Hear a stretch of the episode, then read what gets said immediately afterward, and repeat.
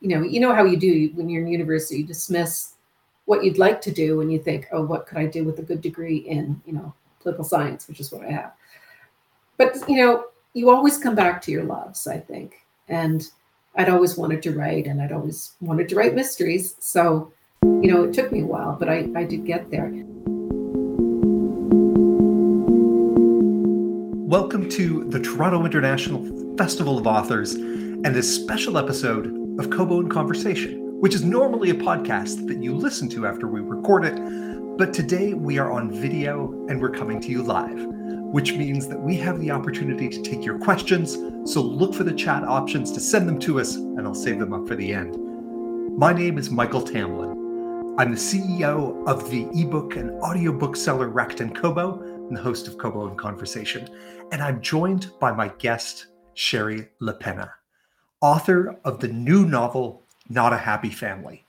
Thriller fans know her as the author of a string of unsettling domestic thrillers that started with her 2016 international bestseller, The Couple Next Door. She and I are going to talk about the new book, Not a Happy Family, the arc of her writing career, which started well before she emerged on the thriller scene in 2016. And we'll talk about the books that shaped her along the way. Shari Lapena, welcome to Kobo in Conversation and to the Toronto International Festival of Authors. Thank you very much. I'm really happy to be here. To get us started, I'd like to ask you to read a passage from Not a Happy Family so we can get a flavor of what we're going to be talking about. Sure. I'm going to read from the prologue because, um, you know, with thrillers, it's really hard to dip in anywhere other than right at the very beginning without uh, risking a spoiler. There are many expensive houses here in Brecken Hill, an enclave on the edge of Aylesford in the Hudson Valley. Situated on the east side of the Hudson River, about 100 miles north of New York City, it's like the Hamptons, but slightly less pretentious. There's old money here and new.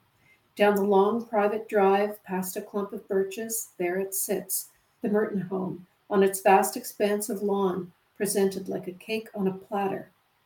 A glimpse of swimming pool to the left, Behind is a ravine, and thick trees on either side of the property guarantee privacy. This is prime real estate. It's so still and undisturbed. A weak sun is out, and some scudding clouds. It's four o'clock in the afternoon on Easter Monday. Elsewhere, children are greedily finishing off their chocolate bunnies and foil wrapped eggs, gauging what's left and eyeing how much remains in the baskets of their siblings. But there are no children here. The children have grown up and moved away. Not far, mind you. They were all over just yesterday for Easter Sunday dinner. The place looks deserted. There are no cars in the driveway. They are shut away behind the doors of the four car garage. There's a Porsche 911 convertible. Fred Merton likes to drive that one, but only in the summer when he throws his golf clubs in the back. For winter, he prefers the Lexus. His wife Sheila has her white Mercedes with the white leather interior. She likes to put on one of her many colorful Hermes scarves, check her lipstick in the rearview mirror, and go out to meet friends. She won't be doing that anymore. A house this grand, this polished, glossy white marble floor beneath an elaborate tiered chandelier in the entryway, fresh flowers on a side table. You'd think there must be staff for upkeep. But there's only one cleaning lady, Irena, who comes in twice a week. She works hard for the money, but she's been with them so long, more than 30 years, that she's almost like family. It must have looked perfect before all this. A trail of blood leads up the pale carpeted stairs. To the left, in the lovely living room, a large china lamp is lying broken on the Persian rug, its shade askew. A little farther along, beyond the low glass coffee table, is Sheila Merton in her nightclothes utterly still. She's dead, her eyes open, and there are marks on her neck. There's no blood on her, but the sickening smell of it is everywhere. Something awful has happened here. In the large, bright kitchen at the back of the house, Fred Merton's body lies sprawled on the floor in a dark and viscous pool of blood. Flies buzz quietly around his nose and mouth. He's been viciously stabbed many, many times, his fleshy throat slit. Who would do such a thing? Who indeed? And so, and so, to set this stage of characters, we have met the now um, the now departed Fred Merton, uh, tyrant patriarch and businessman, and his wife Sheila Merton, wife and mother. What we're, who we're going to meet in the next couple of chapters are Catherine, the eldest daughter, a doctor who's been hurt by her father, her husband Ted, Dan, the middle son, in financial trouble, whose business ambitions have been thwarted by his father, his wife Lisa, and Jenna, the youngest artist in New York who hasn't quite made it, her boyfriend, and the housekeeper, Irena. This is the not happy family in Not a Happy Family. And mm-hmm. after a very unhappy Easter dinner, Fred and Sheila are found murdered, and that's where your wheels start to turn. What is the seed, the kernel of a book like this for you? Where do you start from? I always start with um, a basic idea, something that gets me going and excited. so for this one, I really I've been doing a lot of domestic suspense that focus on husband and wife couples. And I knew I wanted to branch out a bit. And what I really wanted to look at was adult siblings, because I think adult siblings are, are very interesting. They carry all sorts of um, baggage from childhood on. And uh, really, if you're going to have sibling um, friction, I think the best way to go about that is is money. Um, and to, to have that, I had to have a wealthy uh, couple of parents die and then I had a lovely set of um, suspects all ready for me, and they all, of course, have secrets of their own. And you know, it's it's really horrible to think of of kids killing their parents. So it has an automatic um, hook for me. The idea of you know, one of these kids might have killed their parents, and then the idea of the other siblings suspecting each other and and maybe trying to hide something of their own and I just thought it would be a lovely sort of nest of vipers to explore. The death of wealthy couples followed by siblings at war is something that actually happens in real life from time to time. Mm-hmm. And so, mm-hmm. and we have a few collections of rich siblings who are at war right now. Uh, do you keep an eye on you know, on the news, on nonfiction for seeds of a story, or do you try to keep your head clear of them? You know, I can't avoid being um, aware of various cases, things in the news, and sometimes it gets sparked by things that I see or read. But I try to keep away from anything that's based anywhere remotely on reality because I don't want to get myself into trouble. But um, you know, there have been cases in the past where kids have murdered their parents, um, and it's always fascinating to me. So um, I, I just found the whole idea quite enthralling. Um, and I, like I said, I wanted to get away from the the simply um, husband wife dynamic, but it did creep in. Like I, I, I really mm-hmm. enjoy mm-hmm. the dynamic between husband and wife, and so each of the siblings um, that are married, there's two of them that are married. You know, the suspicion mounts between the the, the sibling and the the spouse, and um, I can't seem to get away from that. I just really enjoy it. But I also, but I particularly enjoyed the relationship among the three siblings in this book. And of course, there's another sort of surprise in there about another potential sibling. And there's, you know, other various suspects and so on, like there always are with me. But uh, yeah, that's the kernel of it. For some authors of mystery and suspense, characters are born of necessity. You know, I need a person like this who can then do these things to advance the the plot that I've devised. And for mm-hmm. other authors, the characters come first and are set into motion. You know, the plot goes where they go. How did your cast of characters come together for you? Mine always are the same. That, that so I don't start with a plot. I just start with an idea, and I, I I've never been able to plan out a novel like some people. So I can't um, I can't sort of plan and see the ending like some people. Although I, I say that with the proviso that the, the, the book that I'm working on now, book seven, I do kind of see the ending, and I hope that doesn't mess me completely up with this book because I've never ever worked that way before. We'll wait for it. Making, we'll let you know. it's making me nervous. Um, so generally, I just start with an idea, and I don't have the characters in mind either, except as you know, in this situation, I knew there had to be a wealthy couple that had to die. I knew that I wanted at least three siblings, maybe four, and I knew that they had to be very different, striking personalities that would play off each other in different ways. And I knew there had to be the housekeeper that would be sort of a pseudo mother figure. Um, but I don't have a clear idea of who the characters are, except in this case, I knew that I wanted to make the father a possible psychopath. And I, I sort of wanted to make him one of those self made billionaire men who might be a psychopath. Um, you know, you hear about them in business and politics, and they have all the traits of a of a psychopath. And I thought that's what I want here. I want to have a, a, patriarch like that, and then I want to have that sort of taint, sort of possibly emerge in the children. And we don't know whether it's genetic or we don't know whether it's the way they were brought up because it was a strange upbringing. But um, I always love that question of how a psychopath is, you know, whether they're born or made. It's just a fun question for me. Mm-hmm. And there's, you know, various levels of various degrees of psychopathy in each of the kids. And I had a lot of fun, you know, playing with that because that's just the way I work. But um, so when I started out, all I knew was um, the dad would be a psychopath. And um, I didn't know anything else. And I didn't really know what would happen. I just knew that the police would suspect all the kids. So as the story went on, everybody took on their characters. So um, it was just as I was writing her that Catherine became the conservative, older, you know, the firstborn's generally the, the sort of more conservative one. And she became a doctor and a pleaser and someone who liked money and, and comfort, all nice things and wanted the house.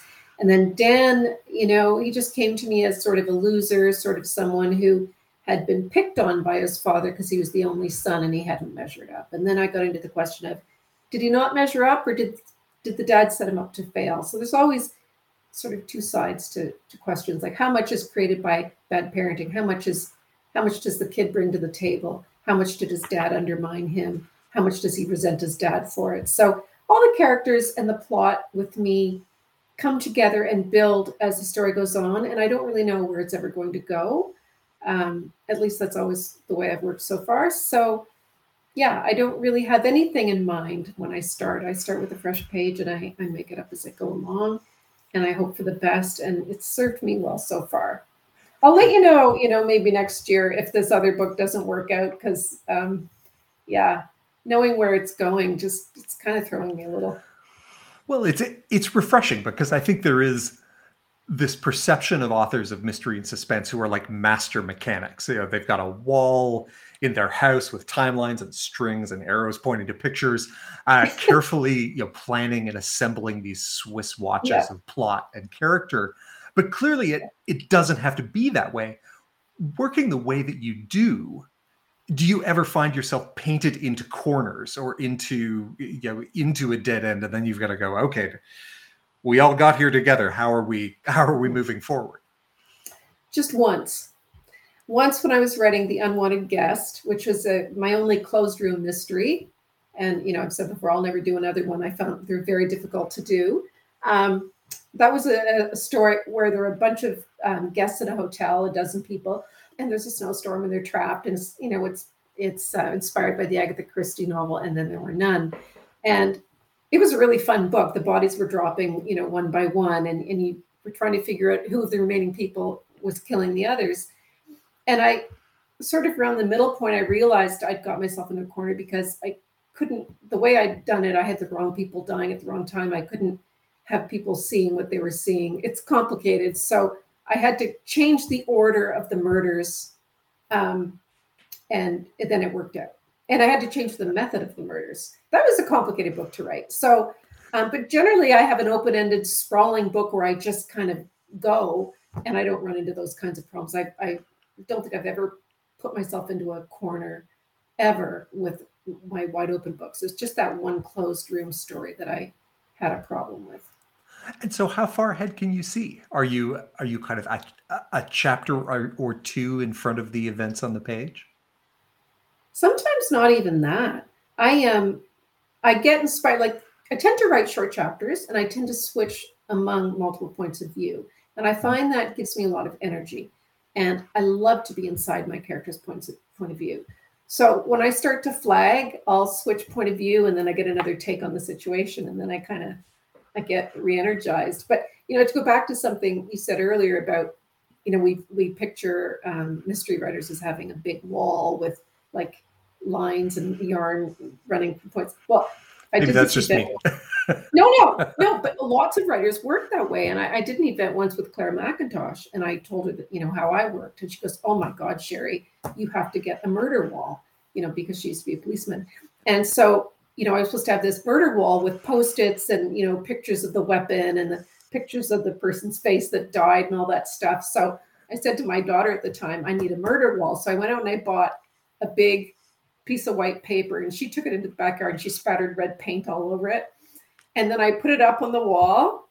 And then I sat there and I looked at it and I got out my yellow stickies and I, I couldn't think of anything. Like I, I couldn't think of anything that would happen. I couldn't think of anything about my characters. It was just a complete waste of my time. So what happens is one thing leads to another, which leads to another. A character does something, and then that affects the plot, and that makes someone else react in a certain way. And I and I do the same with my characters. Like I, I don't know who they are, and I don't have lists of their characteristics and how they take their coffee or anything like that. I just I take my characters and I put them into a situation of conflict, and I see what they do. So in this case, and not a happy family, I knew that the parents were murdered on uh, Easter Sunday night after dinner. So I murdered them first, and then I went back to the dinner, and I just started with the the siblings all getting ready for dinner, and that's when I found out that you know Catherine's husband resented having to go for dinner, and you know um, the tension there. And I found out that the artist Jenna was actually a bit of a quite a wild child, and um, you know, and and this whole idea of Dan's afraid to ask his dad for money that night. So it, it all just it all just happens as I write it. Believe it or not, that's how I do it. Yeah. And I'm not the only one. There are other. There are others. Yeah. There needs to be an Instagram feed somewhere of the the murder walls of of authors because that really that would be idea. illuminating. Someone yeah. has to do that. Yeah. Most readers first got to know you from The Couple Next Door, which, if they have not read it, is a nail biting story about two parents a missing baby, and a web of secrets and revelations that spread out from making one small mistake. But that's not your first book. You no. Published two novels about a decade ago Things Go Flying and Happiness Economics.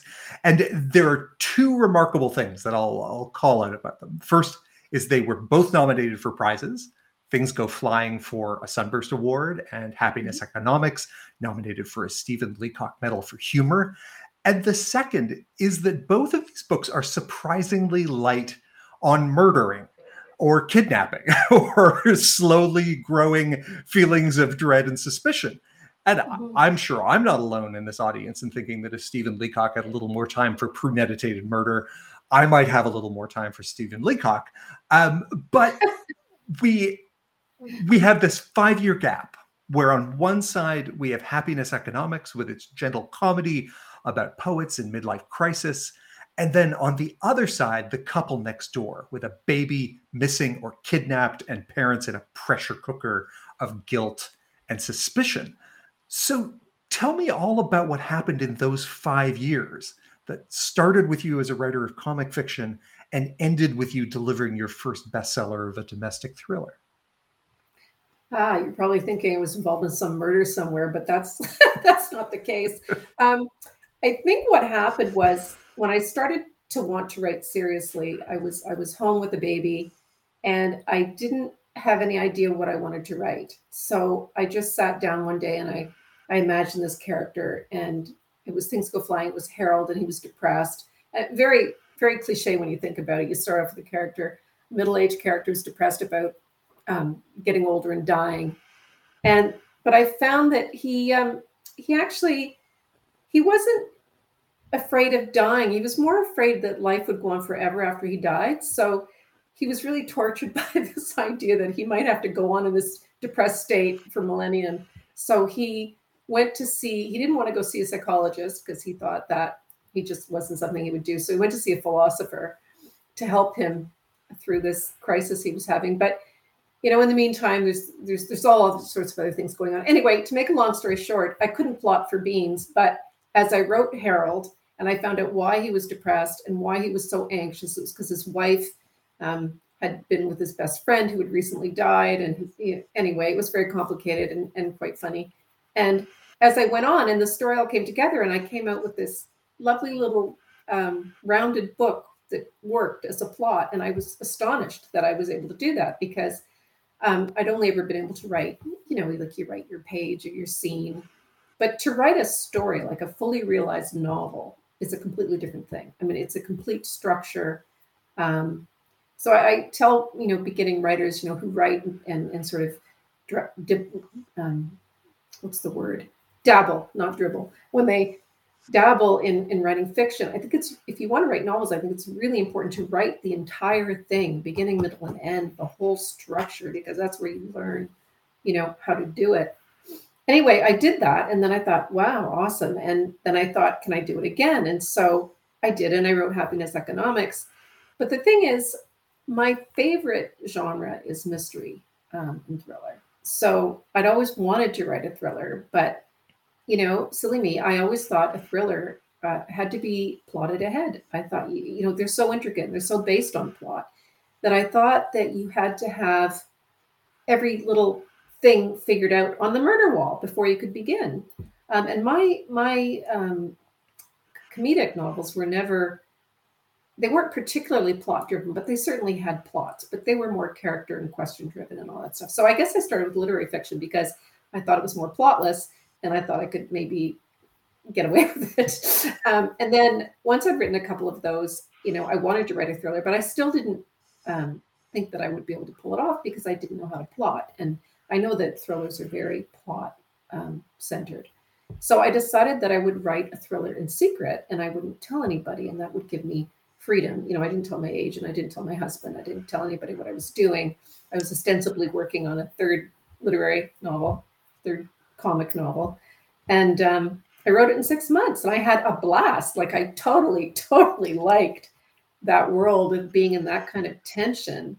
Um, and I just thought one day, oh, what if, what if someone left their baby at home and took the monitor? Like, what a stupid thing to do, and what terrible things might happen. And I thought, oh, that's a great idea. And then I just got really excited about it. And you know, I sat down, and it was right away. It was like, well, maybe the husband suggested they leave the baby at home, and you know, maybe you know uh, and and then it just it just took off and that was probably the easiest book i've ever written in my life um, i wrote it very very quickly i had a blast with it and then when i got and i never knew it was going to happen you know all the twists surprised me I, I you know there's a point where the husband i don't want to spoil anything but there's a twist fairly early on that you go oh i didn't see that coming well i didn't see it coming either um, so when I finished that novel, I thought, oh, this isn't half bad. I, I think I'll send it out. So I sent it out to a, a thriller um, agent as opposed to my regular agent. And, you know, she loved it and she she took it right on right away. And it, it you know, was sold really quickly to Viking. And then it sold, you know, all over the world and was the best-selling book in Britain. And, you know, it was huge for me, a really huge book for me. And it was just really different. So the funny part about this story, of course, is that I sat down and I wrote a thriller with no plan and no outline, and it worked really, really well. And I had, but I had a two book contract, and I had to write another thriller. And I thought, I don't know how to plot a thriller. What am I going to do?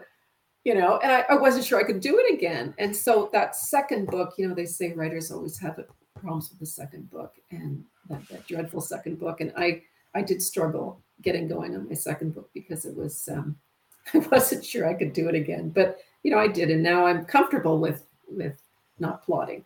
So that's sort of what happened. I I, I wish I'd had the guts to try a thriller earlier, but um, I certainly enjoyed writing my comedies, um, and I, am happy that I wrote them and I'm pleased with them. But uh, I think my heart's really more in the dark domestic uh, suspense area.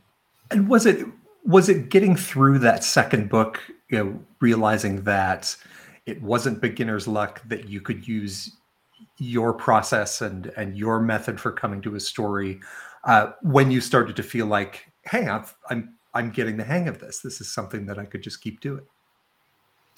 By the end of the second book, I thought that.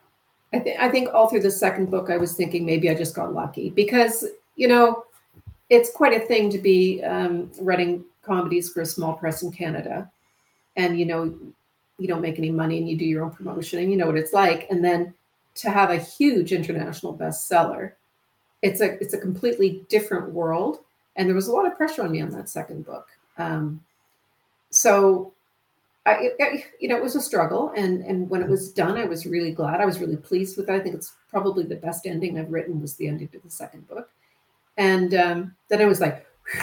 and then I thought I can I can do this in the same way. I mean, I've done four books that way. I, I can keep on going, and now I never I never really worry until this book when I I know what's going to happen, and now I'm really worried because I'm afraid I'll be writing to that ending and be really dull. But so far, it's going okay.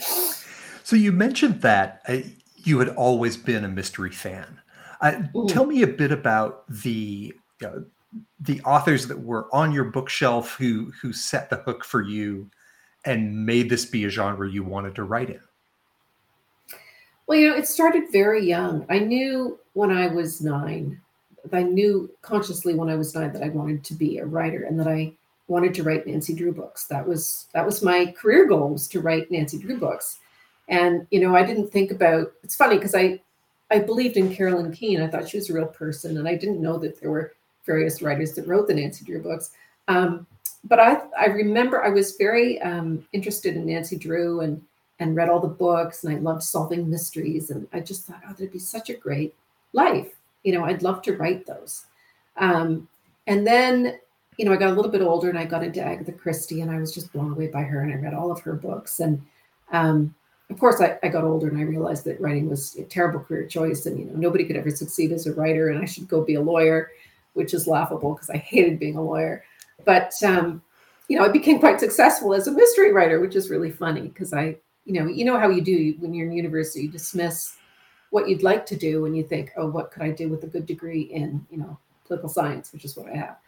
Um, but you know, you always come back to your loves, I think. And I'd always wanted to write and I'd always wanted to write mysteries. So, you know, it took me a while, but I, I did get there. So I, you know, I was Nancy Drew and then Agatha Christie. I, I read a lot of, you know, um, Patricia Highsmith and Josephine Tey and you know Daphne du Maurier and um, Phyllis Whitney and oh all the you know all the suspense writers you mm-hmm. know Mary Stewart um, you know just all the mystery writers I, I, read them avidly and you know I still do I mean I read more um, suspense now than I read of anything although I do read quite widely in terms of other books as well. I read all different kinds of fiction and nonfiction. But um, yeah, I think it was quite a, I absorbed a lot of mysteries as a kid, and maybe that's been helpful.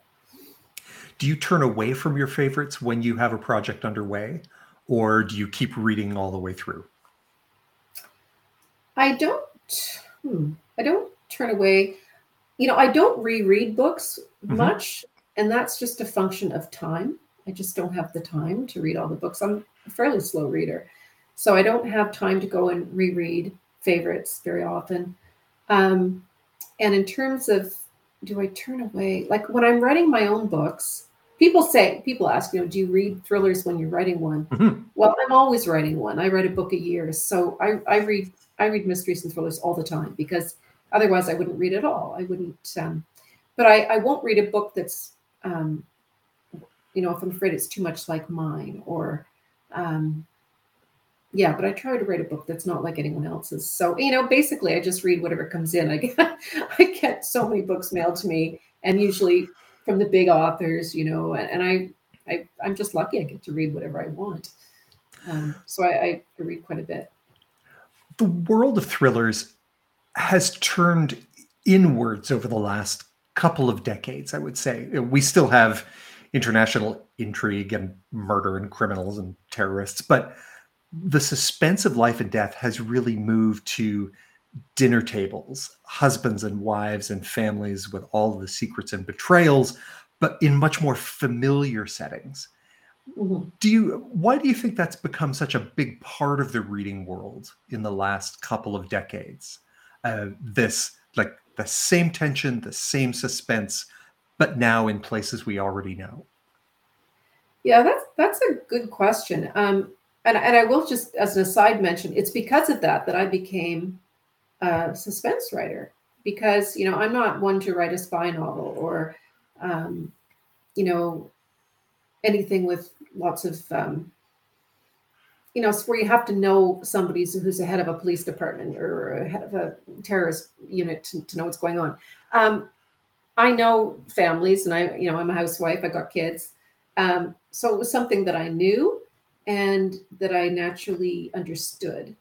So that's sort of why I think I've become a, a writer in mystery and and suspense. And to answer the question of why people like it, I just think that we're interested in. For me, I'm interested in human beings and their psychology and what's going on behind closed doors, and maybe it's a bit of voyeurism. I don't know. I think we've proven over the last few years that we're quite a voyeuristic society and we're very nosy about other people. And um, maybe it's that.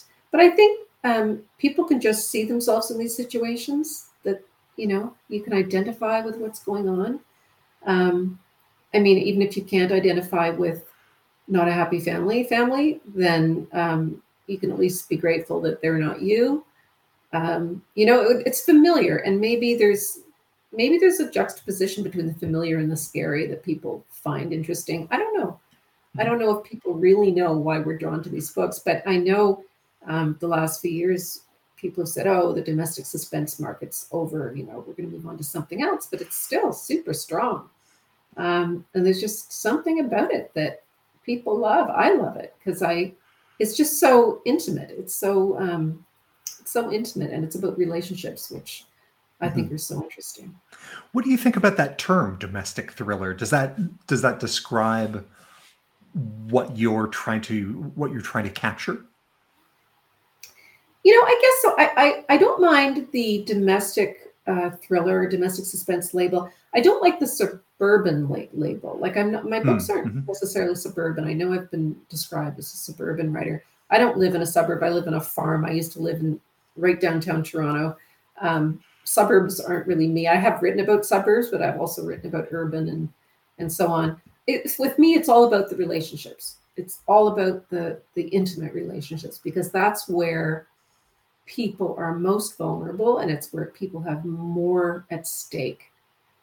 Um, so if you get into those intimate relationships, whether it's siblings or man and wife or parent children, um, there's always always interesting things if you just scrape a little bit in those relationships each new work you write is a complete self-contained world. We meet all new characters every with each new book. Are you ever tempted to create some continuity? I you know, add in a detective or a coroner or anyone to act as like a connection through the books. You know, I've thought about it, and when my first book had a detective, Detective Rasbach, and he did show up in the second book, I think. And then I thought, well, I'm done with him. I, I don't want to get into a series. I want to make sure that I can do a standalone each time. And it's because I I think the reason is that I'm if you're if you're going to do a series, they're usually based on, as you say, a coroner or a police officer or someone who is going to come into contact with these uh, criminal situations on a regular basis. But my real interest or my real focus is really on the families affected by the crime. Mm-hmm. So you can't have you know, the people from one of my first books, you know, careening into another situation where they're remarried and they think their husband's killing them. And then they're careening into another situation where they think their siblings killing them. You know, it's because my because my focus is on the the families who are the victims or you know um, being affected by the crime. They're not likely to have another situation like that. So it's hard to write a series with that. And I don't really want to get too much into the police end of things and mm-hmm um, revisit with a detective. Although um, I did use Rasbach twice because I quite liked him. And then in my third book, and I want to guess, someone says, "I'm so glad you brought Rasbach back." And I, I said, "What? there's no Rasbach in that book." But there's a detective that comes in um, from far away um, at the end of the book, and and the reader says, "Well, I just assumed that was Rasbach," and I thought it could have been. I don't know, but um, you know, I, I, do get asked a lot for sequels, and so far I haven't done one. Um, but I could see doing a sequel, like choosing a couple of characters from one of my other stories and and doing another kind of book around it. But a series wouldn't work based on how I how I find my interest in those. Well, if we if we ever see a family popping up over and over again, having more and more terrible things happen to them, we'll know that you've decided it's uh, it's it's time to start doing a sequel. Well, maybe, maybe that would be a comedy. I don't know. You're right. The um, but you're right. These these aren't police procedurals in the sense that mm-hmm. they're they're not about the process of solving the crime. They really are about the dynamics of the characters as kind of as their lives are unraveling in a way, mm-hmm. um, and as their secrets are being revealed. And it's it seems like a very delicate balance to keep that you know that constant slow process of unveiling happening over the course of a book. It, uh, mm-hmm. it, you know it has to be a fairly interesting piece of writing to keep that momentum going. Mm-hmm. We've all been living in our own version of a, a locked door mystery for the last couple of years. Um, mm-hmm. Although for me, it's mostly been who murdered that box of crackers and who ordered the same sweater in three different colors. Uh, you've said you don't have a pandemic novel in you. Um, but then you've also said that when you sit down to write, you're not sure where it's going to go. So, as mm-hmm. someone who specializes in families in pressurized situations, this feels like prime Lapena territory. So, you know, is that something you would ever reconsider? You know what? I don't know. I found I find COVID so boring. I, I have found the whole pandemic so boring. I, I, I it doesn't excite me enough to write a book about it. I mean, and also it would mean another closed room kind of mystery, and I just swore off those because they're so hard to do. Um, I don't I don't see it happening. I really don't. Got it. Sorry. yeah. um, but is that a, so? You say you know not uh, you know not another closed room. Are uh, you know are keeping those those scenarios fresh? The actual the the scenarios in which you know, the murder happens, the you know, kind of the crisis happens, something that's important and energizing for you. You want to keep that changing from book to book.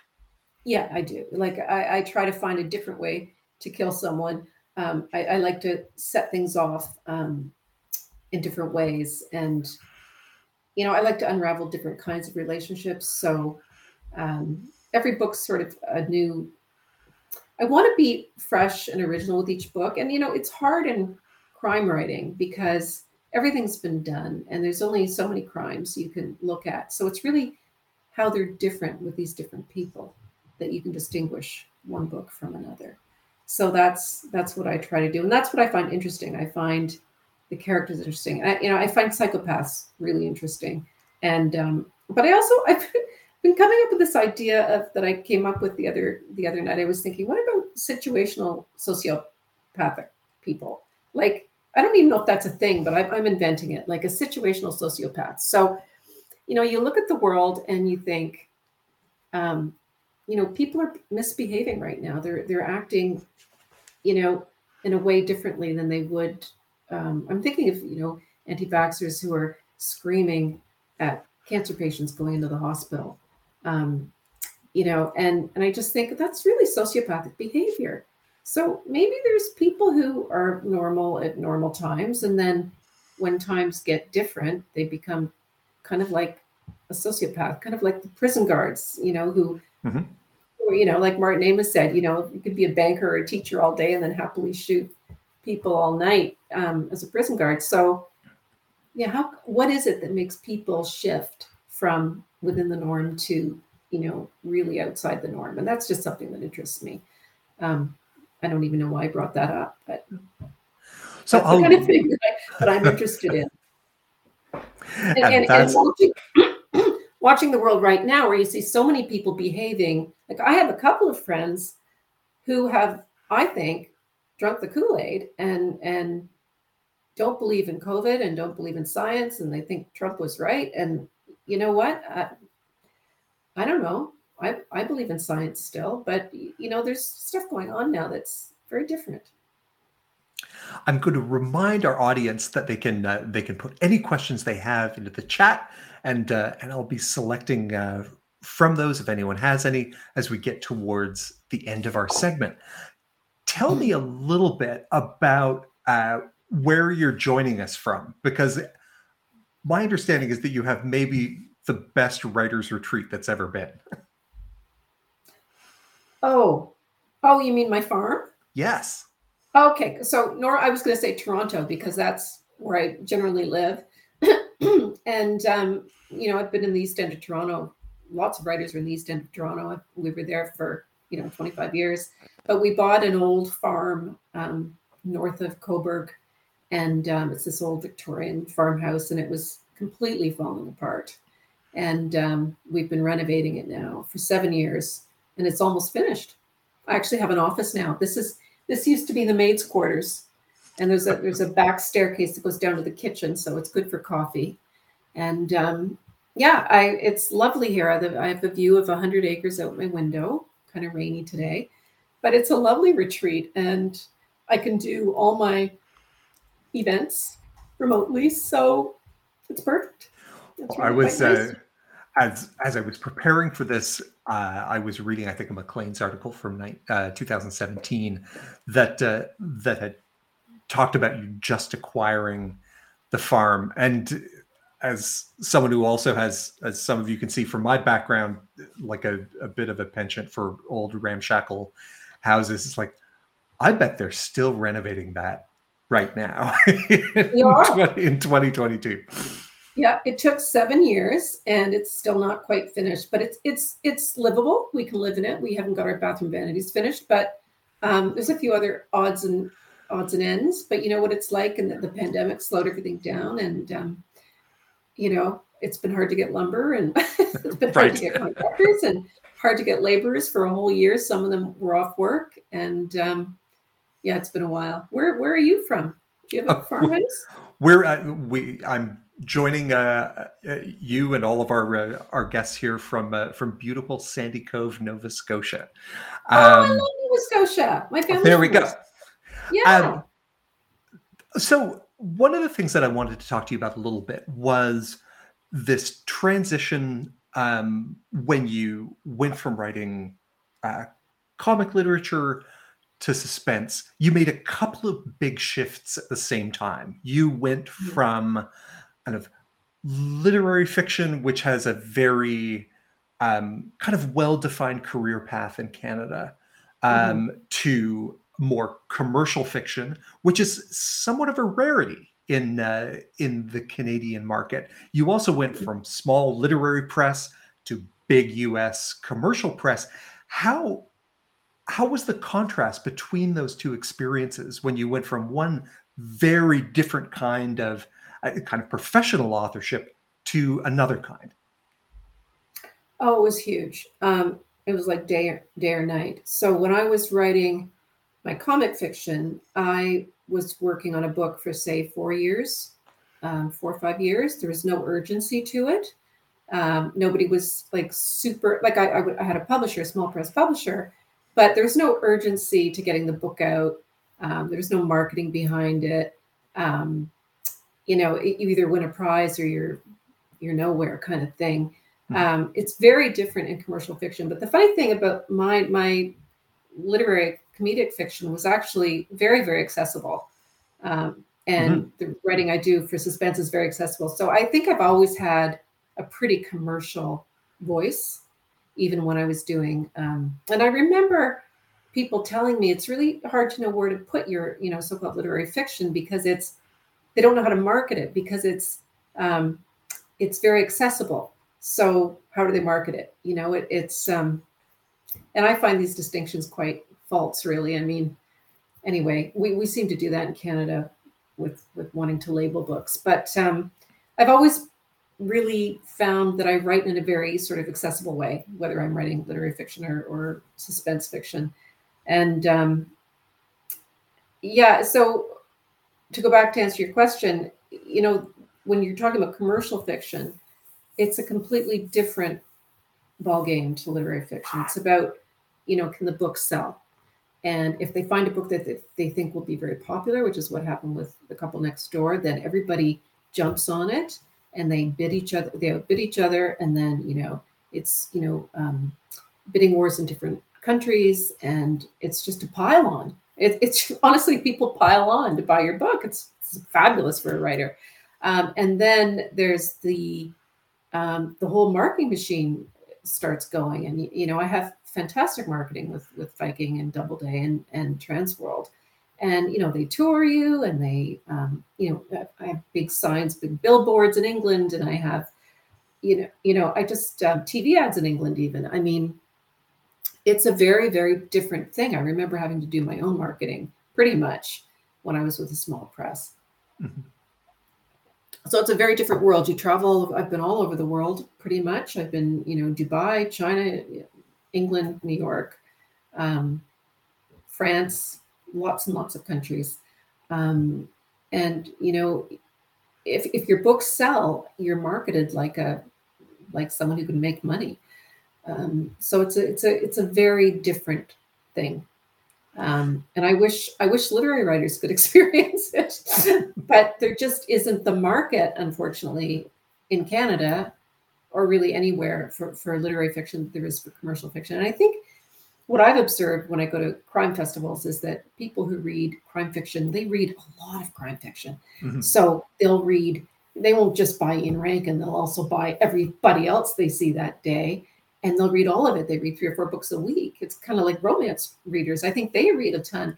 And I don't know that literary writers read as many books. Maybe they do, but um, I, I think with you know crime fiction, people are very um, supportive of each other and um, they're very they're very it's a very nice community. And i think it's because we all feel that we can all help each other and they're just going to all those prime readers are just going to read all our books.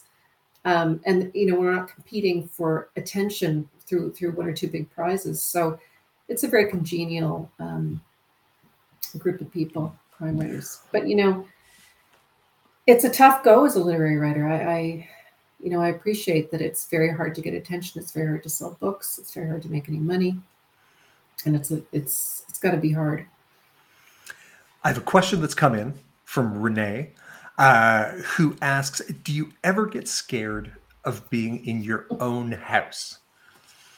Um, not because I'm a thriller writer.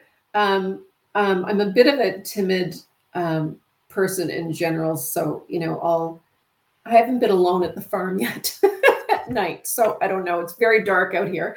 Um, but it, you know, if I do, it's not because of what I write. It's probably because of what I read. If okay. I, you know, I'm not afraid of what I'm in control of. So, you know, Got writing it. my own books, I never feel scared. But reading someone else's, I might. And I can attest that if you live in a house in the country, raccoons make all kinds of terrifying noises, and, uh, they'll freak you out no matter who you are. Uh, Jackie Morris, yes, coyotes too. Jackie Morrison asks, uh, "Do you have any suggestions for beginning authors?" Ah, uh, yes, I do. Um, I think it's really good to write in secret if that works for you. It worked for me. I think.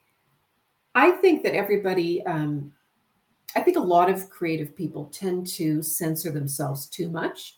And I think if you're worried about pleasing other people or pleasing um, someone that knows that you're writing, that can put a lot of pressure on you. And, and I, I think that writer's block, I don't really believe in writer's block. I think writer's block is just, you know, perfectionism getting in the way.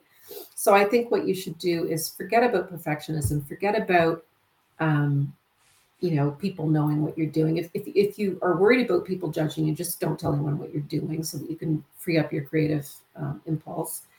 And you know don't worry about it being good. Like you really have to get through a bunch of you know crap before you get to good stuff. And i think if you start writing you'll soon find that you'll start to find your own voice. And i think that the most important thing today possibly it, it always was is to find your own voice because there are so many writers and so many books and so much out there that if you don't find your own voice, then you don't really have anything sellable.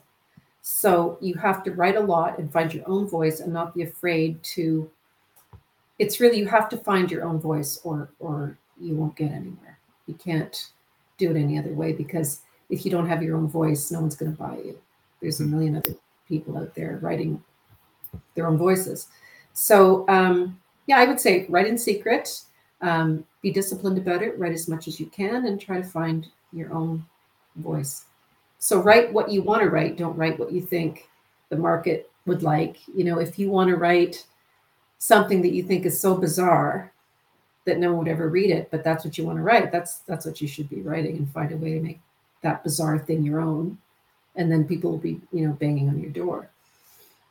I think with mine, I think when a Couple came out, it was the the the way I did it where it was so fast paced and so multiple points of view. Um, and people just couldn't put it down. And I think that was a was fairly distinct at the time um, in in domestic suspense, and I think that that's what got me where I am. Mm-hmm. You know that, and that's just the way I like to write. I like to switch points of view, and I like it to be really fast, and I like you know twists, and and so that worked for me. Alphonse asks, "You've said you're not sure how a story is going to go." But how many seeds of stories do you have banked at any time? Oh, none. I'm so bad at that. I mean, I finish a book and then I go, oh, what am I going to write about? I can't think of anything. And that's my biggest problem. I don't have a lot of ideas. Actually, no, let me change that. It's not that I don't have a lot of ideas. I'll have an idea and I'll think that, oh, yeah, so and so just did that. Or, you know, so and so is doing that. Or that was done two years ago. Or, you know, I I have ideas, but they're not usable for whatever reason. Usually that they've been done recently, or it's hard. There's so much out there. It's hard to come up with a new twist and a new way to do an unreliable narrator, and um, you know, so yeah, I, I don't have a lot of really good viable ideas. So if I get one, that's the one I do that year. Brian asks, what type of nonfiction interests you and does what you read impact your writing?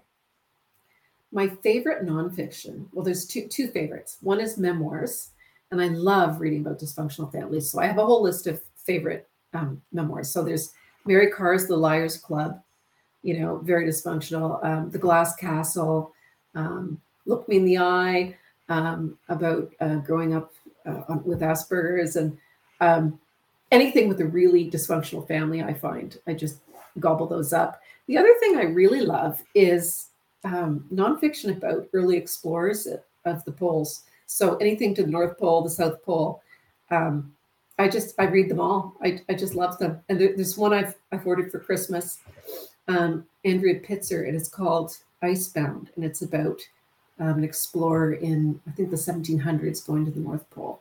And I just I love that stuff. That and also Victorian women who who poison their husbands. That's another little subgenre that I really enjoy. That's a very specific niche. yeah, yeah, but I've got quite a few of all of those. Yeah. Perfect. Uh, Bridget asks, "What is the scariest thriller you've read?" Ooh, scariest. Well, let me think. I don't read horror and I don't read serial killer ones, but the hmm. scariest. Oh, maybe we need to talk about Kevin. That oh, one, oh, that was you know, scary. that's huh? That was scary. that was that was very scary. Um, I think probably that one as a mother, and just that whole book, the whole nature nurture and what happened and what happened to the daughter with the son. That was probably the most horrific thriller. Well, it's not marketed as a thriller; it's it's literary fiction, but it you know it's it's a very suspenseful, horrifying book.